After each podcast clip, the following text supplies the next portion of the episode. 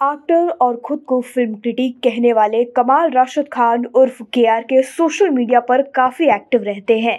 वह अपने ट्वीट से अक्सर लोगों को हैरान कर देते हैं।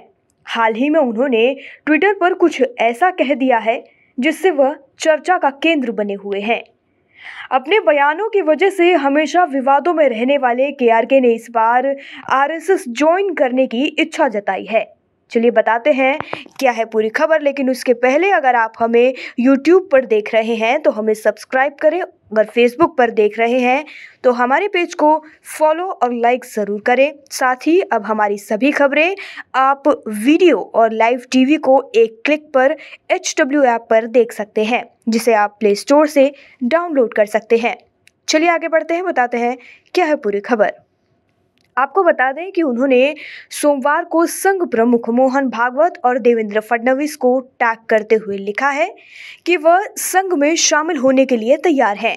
के आर के ने ट्वीट किया, आदरणीय मोहन भागवत जी, अगर आरएसएस को मेरी ज़रूरत है तो मैं संघ को ज्वाइन करने के लिए तैयार हूँ। इस ट्वीट में उन्होंने देवेंद्र फडणवीस को भी टैग किया है। बता दें कि के आर के इन दिनों फ़िल्मों से ज़्यादा राजनीति की दुनिया में दिलचस्पी दिखा रहे हैं।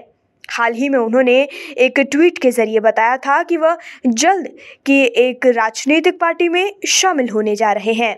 उन्होंने लिखा था, मैं जल्द ही एक राजनीतिक पार्टी का हिस्सा बनने की सोच रहा हूँ, क्योंकि देश में सुरक्षित रहने के लिए नेता होना बहुत ज़रूरी है, अभिनेता नहीं।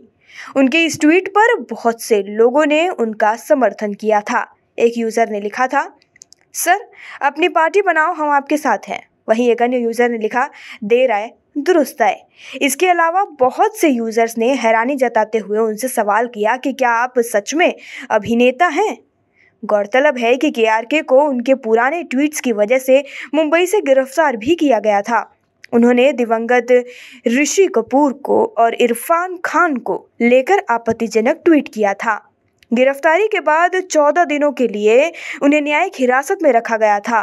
वहीं उन पर 2021 में वर्सोवा पुलिस स्टेशन में यौन शोषण का मामला भी दर्ज था। नौ दिनों तक हिरासत में रखने के बाद कोर्ट ने दोनों ही मामलों में उन्हें जमानत दे दी थी। उन्हें यह जमानत सशस्त्र दी गई है। इस पूरे मामले पर अपनी राय कमेंट सेक्शन में लिखकर हमें ज़रूर बताएँ। फिर से एक बार अपील करती हूँ कि इस खबर को आप बड़े पैमाने पर शेयर ज़रूर करें और अपनी राय कमेंट सेक्शन में लिखकर हमें ज़रूर बताएँ।